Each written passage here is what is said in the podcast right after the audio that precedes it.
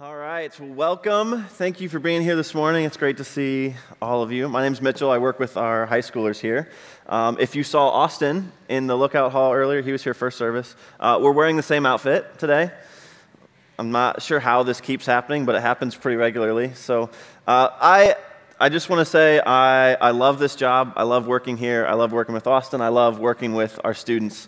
Um, it just seems like every week like week after week after week, I find new ways to be proud of your students. So if you have a student in our student ministry, high school or middle school, um, parents, you're doing a great job.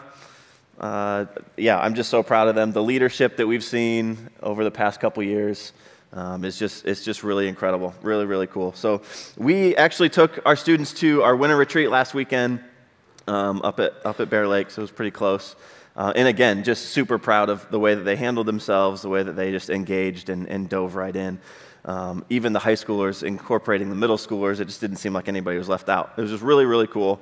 Um, makes me really, really proud again. But one of the things that the speaker was talking about at that, on, that, on that retreat was taking your next faith step. So, what is the next big step that you need to take to grow closer to God.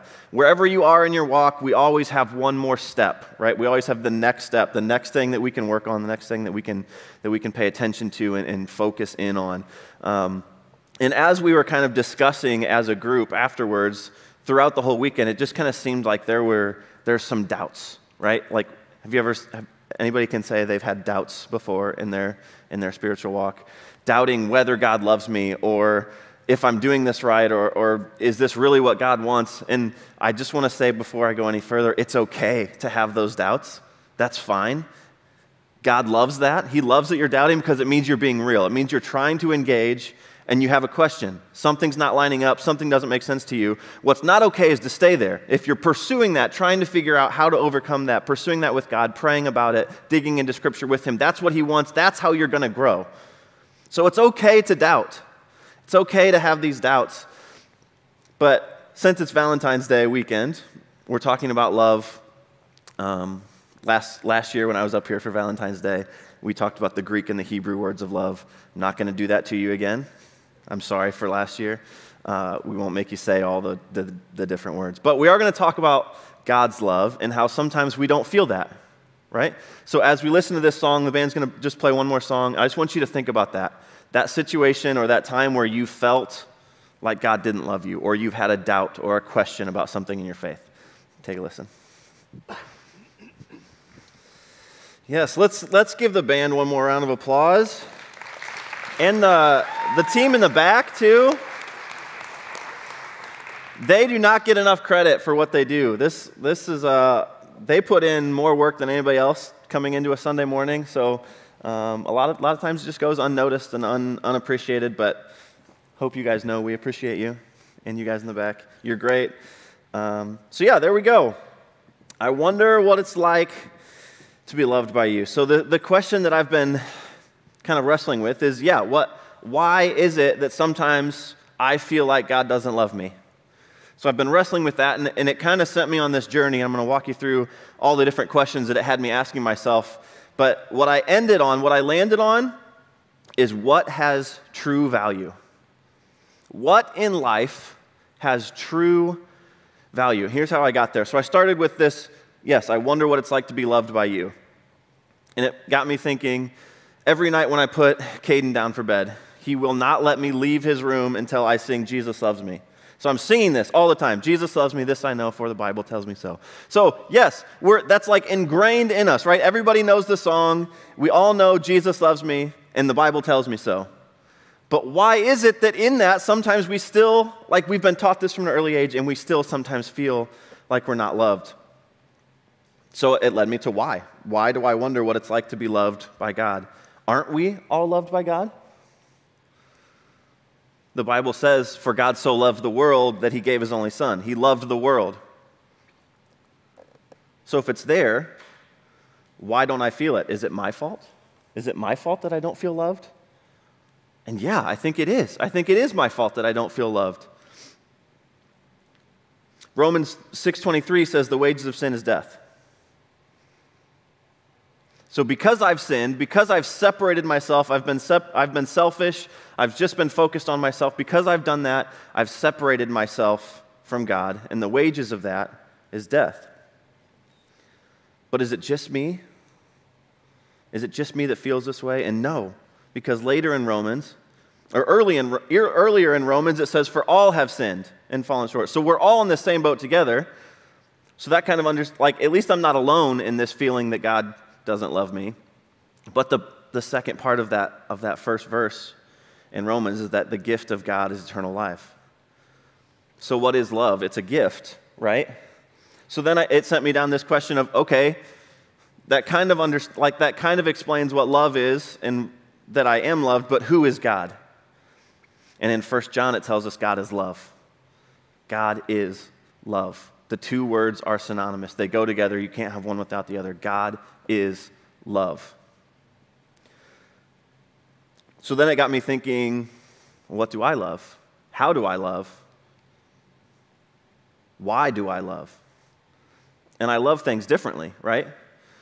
But what has value and what's worth it? Because I love Cassie, I love my wife. Is there value in that relationship, in, that, in me loving my wife? Absolutely. Is it worth it? Absolutely. I love my son. I don't love them the same. But is there value? Is it worth it? Yeah, absolutely. I love tacos. Is there value? I would say so. Is it worth it? Maybe. Is it like, in the grand scheme of things, is it worth it for me to love tacos? Probably not. I also love the 49ers. Is there value in that? Mm, probably not. Is it worth it? Definitely not till they get rid of their quarterback. Can't stand that guy.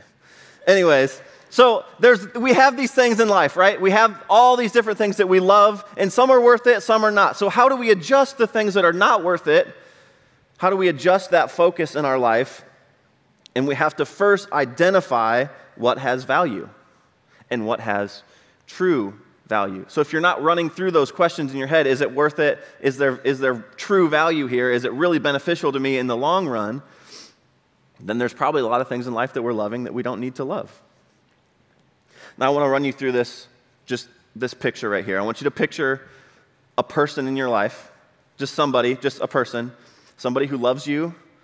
You would say they're obsessed with you. They know everything about you. They know intricate details. They know when you go to bed, when you get up, what you like to eat, what you don't like to eat, your quirks, all your little habits. They know what your schedule is like. They know what you're, they know you. Who are you picturing in your mind? God? Maybe. Your wife? Your husband? Your kids? Your parents? Let me flip that. How about a stalker? Think about that for a minute. All those things I just said, a stalker would know all those things too, right? If they're stalking you. So, what's the difference between your spouse or your parents or your kids and a stalker? Well, I think it's the way that you view that person, the way that you interact with that person. Somebody you put your faith, your trust, your love into is not a stalker anymore, right? So don't let God be a stalker in your life. That's kind of what I'm getting at. It's really easy to just know that God is there, know that He loves you, but it can be creepy if you don't feel loved by Him. You don't, like, you feel like He's out to get you almost even though He knows all of that. Don't let God be a stalker. What I've found in my relationships, every relationship, my, my marriage, my friendships, with my, with my kid, the more effort I put in, the more love I show in that relationship, the more I feel loved by those people. So if I'm not putting my hope, my faith, my trust, my love into God, yeah, He's going to feel like that to me. I'm not going to feel very loved and it's going to feel like we're on different teams. But my marriage grows stronger when I'm loving my wife. I start to realize the things that, the things that she's doing for me to show her love for me when I'm loving her, when I'm going out of my way to sacrifice for her. I feel more loved. It's kind of an oxymoron, but it, it just makes sense. So, we're going to dive today into um, Matthew 6, Matthew 6 and 7, we're going to walk through. So if you have a Bible or the Bible on your phone, pull it out. It's not all going to be up on the screen, but I'm going to read a good amount of it out of here. So, this is part of the Sermon on the Mount. So, this is the longest section of Scripture where we have Jesus just talking. So, it's three, three whole chapters of him just talking. So, if you have a red letter Bible, like it's all red, because this is all Jesus' words here. Now, we, within the Bible, the way the Bible is structured, we have chapters and verses, and that helps us find what we're looking for, helps us find a specific passage to go back to. But we've got headings in there too. When this was written, when Jesus was talking, it was not like, this is chapter six, this is, there was no chapters, verses, there was no headings. He just kind of talked, and it all got written down. So I think sometimes when we have those headings, it can, it can throw us off a little bit because we just want to read that one section and we forget about what's above and below it. So I'm kind of going in the like the middle of chapter 6 and then into the first part of chapter 7 because I feel like this is a really good snapshot of the sermon that he was giving right here. So in Matthew 6 verses 19 to 21 it says do not lay up for yourselves treasure on earth where moth and rust destroy and where thieves break in and steal. But lay up for yourselves treasures in heaven, where neither moth nor rust destroys, and where thieves do not break in and steal. For where your treasure is, there your heart will be also. So I think we're talking about like things that, so the things that we treasure, I think we're talking about four things. There, I think there's four things in our lives that we tend to treasure, that we tend to latch onto and acquire and get more and more and store up. One is money, our bank account, our wallet. Second is our things, our possessions. The third would be our time, our schedule. And the fourth would be our social status, how we are viewed amongst our friends, our peers, our coworkers, in the world in general. And so I think what Jesus is saying here when he, when he says that last little section, for where your treasure is, there your heart will be also, what he's saying is the things that you put value on, the things that you choose to say are valuable in your life, are the things that you will be passionate about. The things you're thinking about, the things you're working towards, the things you're, things you're trying to get, are the things that are going to consume your life. They're going to come into your heart. That's what's going to drive you at that point. It's going to drive every decision you make. It's going to drive every relationship you have. It's going to drive all of your passions based on what you put value on. And I think this next section in here is really important to set up the rest of it to get ourselves in the right space because he says, The eye is the lamp to the body. So if your eye is healthy, your whole body will be full of light. But if your eye is bad, your whole body will be full of darkness. If then the light in you is darkness, how great is the darkness? I think what Jesus is getting at here is if all you focus on is negative, if all you try to identify and look for and latch onto is the bad stuff in life, it's easy to find. I, I can't even watch the news anymore because it's, it's like all negative. If all you're looking for is the negative in life, that's what's going to be in your heart the negative, the bad. It's going to drive you to be bitter and everything. Like, it's just going to ruin your life. So, a little bit of hope, a little bit of light, just letting God in there a little bit, letting truth in there a little bit can change you, can change the way you view things. So, he moves on into the next heading here, which I don't think should be a heading, it just flows to talk about anxiousness. And before we even dive into this, I just want to say we are not talking about clinical anxiety depression. That's a real thing. Your brain is a part of your body that can get sick and not work correctly, and you need to get help. We're not talking about that when we dive into this. It's okay to have that kind of stuff. We can talk about it, we can deal with it. There's no shame in that.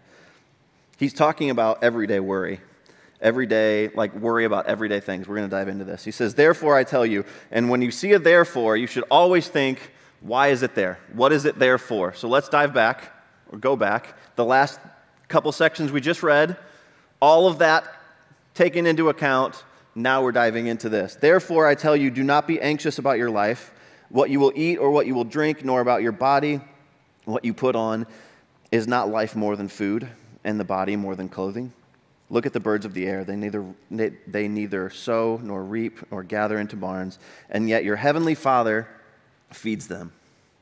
Are you not more valuable than they? And which of you, by being anxious, can add a single hour to his span of life? And why are you anxious about clothing? Consider the lilies of the field, how they grow. They neither toil nor spin. Yet I tell you, even Solomon in all his glory was not arrayed like, like one of these. But if God so clothes the grass of the field, which today is alive and tomorrow is thrown into the oven, will he not much more clothe you, O you of little faith? Therefore, do not be anxious, saying, What shall we eat?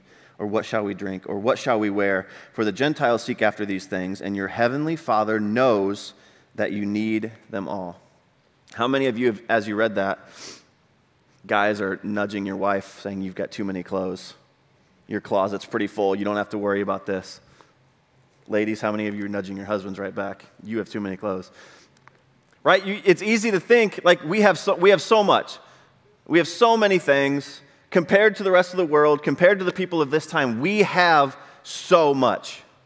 There is no reason for us to be worried about what we're going to wear or what we're going to eat. We've probably all got food in our pantries. We live in a, in a society of privilege. Even if you are poor in this society, you still have your daily needs met, more than likely.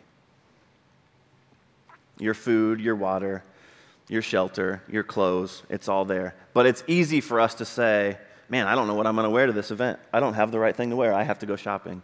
Or, man, geez, Cassie didn't get the right chips this week. Guess I'll have to go shopping myself. I don't have anything to eat. Have you ever had that? You go, like, you go to the fridge, you go to the pantry. Oh, there's nothing to eat here. There's tons of food. It's just not exactly what you're looking for. These are the things he's saying don't worry about. Like, stop worrying about this. Stop letting this control your time, your schedule. Like, stop letting this control you.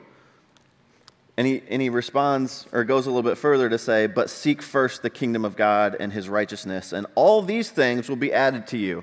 What he's not saying is, Follow me, chase after me, seek me, and I'm going to make sure those chips are there. Or I'm going to make sure you've got the right dress to wear to that party. No, but he's saying, Follow me, focus on me, live your life for me. I'm going to take care of you. You're going to be okay. You might not have all the privileged things. You might not have the lush life, but He's going to take care of you. And He shows us this in Scripture. I mean, He provided for the Israelites in the desert with food that came out of nowhere, right? Like He has done this. We know that He can do this, but we live in a place, in a time where it's very difficult to fully have faith that God can take care of us because we can take care of ourselves. Imagine being in a place where you have that much faith and trust in God. This next section, I, I think, hits, hits hard for me. It's talking about judging others. Judge not that you not be judged. For with the judgment you pronounce, you will be judged. And with this measure, and with the measure you use, it will be measured to you. Why do you see the speck that is in your brother's eye, but do not notice the log that is in your own eye? I hate the 49ers quarterback. Can't stand him. I think he's ruined the team. Should have had two Super Bowls if it wasn't for him. Anyways, that's not right of me to think. I'm pointing to the speck in his eye that he throws interceptions at the wrong time when I'm sitting here 30 pounds overweight and can't run a mile. That's a pretty big log in my own eye that I'm not focused on right? We've all done this with sports. Like, we can watch sports and we can, man, they're terrible. I could do better than that. No, you can't. But we do this in life too, right? If we, if we hear two people talking about somebody that we know, our ears perk up. We lean in. We want to know what's going on. We want to know what's being said about that person. If we find somebody that made a mistake, we want to know what happened. We need to be in the know, and then we're going to tell our other friends about it. Why do we do this? We do this because we want to be better than everybody else. It's our human nature to want to put ourselves first. And a lot of times that doesn't mean making ourselves better, it means making everybody else lower. And so we will do anything we can to put someone else down, to make sure that we have the leg up on somebody. And Jesus says, You hypocrite. You hypocrite. This one, that one hits hard for me because it's real easy. It's really easy for me to want to know all the dirt about everybody. And I think, oh, I'm a pastor. I want to know that so that I can be praying for them. No, it's yes, I am going to try to pray for them, but it's also, yeah, I just want to know how I'm better than everybody else and how I'm further along in life than they are. I have a feeling that's going to hit hard for some of you too. But here he, go, he goes on. Jesus goes on in this. If you need any more proof that Jesus loves you, that God loves you, here it is. Ask and it will be given to you. Seek and you will find. Knock and it will be open to you. For any everyone who asks receives, the one who seeks finds, and the one who knocks it will be opened.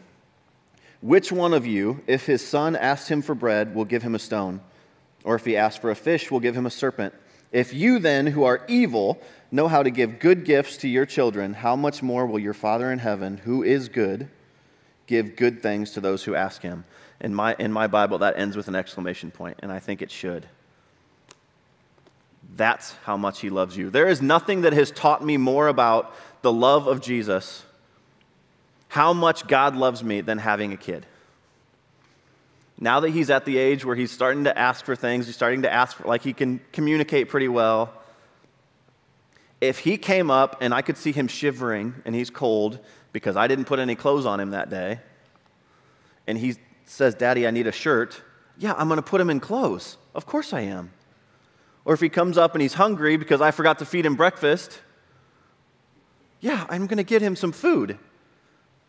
Like it's, it's not one of those, give me a second, I'll be right there. No, I'm going to jump up and I'm going to give him food. I think the way that we see Jesus interact with children in the Bible is the same way. And I think he does that because he knows how we are going to react to our kids.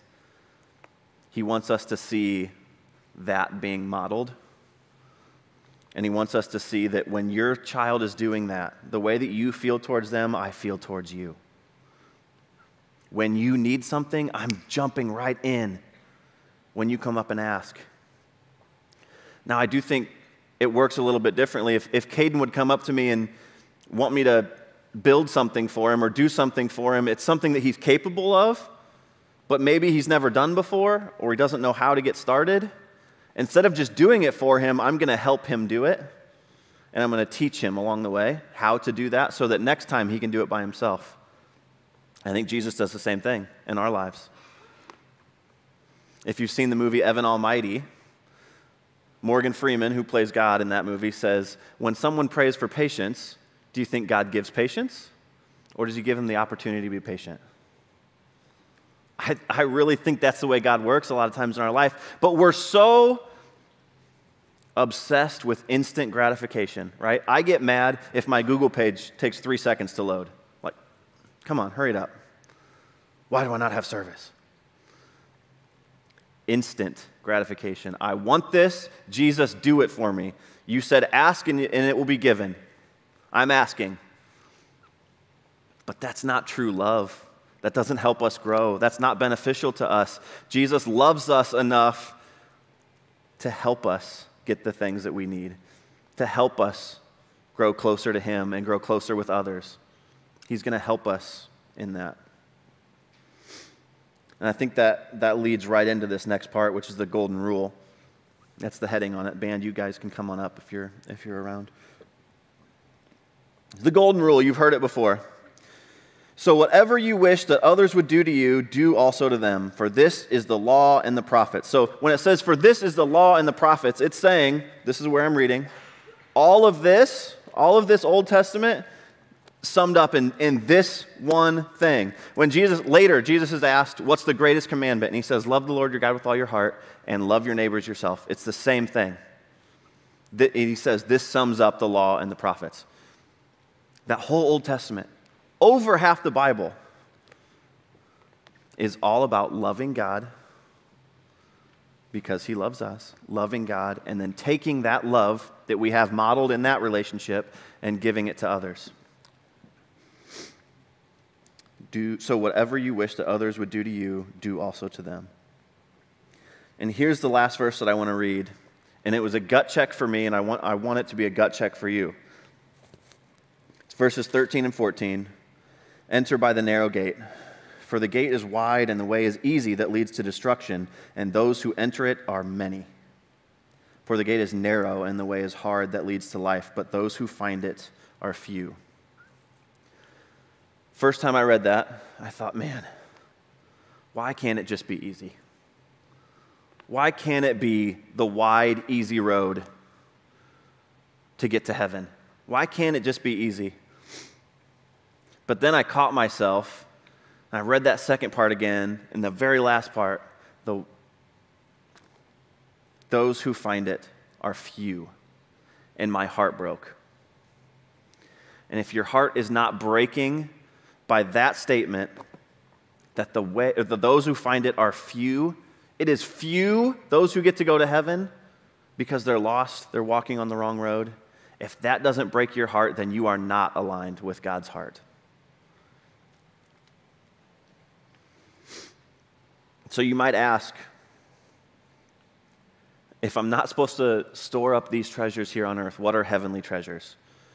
This word treasure can also be translated as storehouse. So it's not that you're storing your things up here or in heaven, or it's not that you're storing up things that are here or things that are in heaven. It's where you're storing those things. So it's okay to have money. It's okay to have a tight schedule.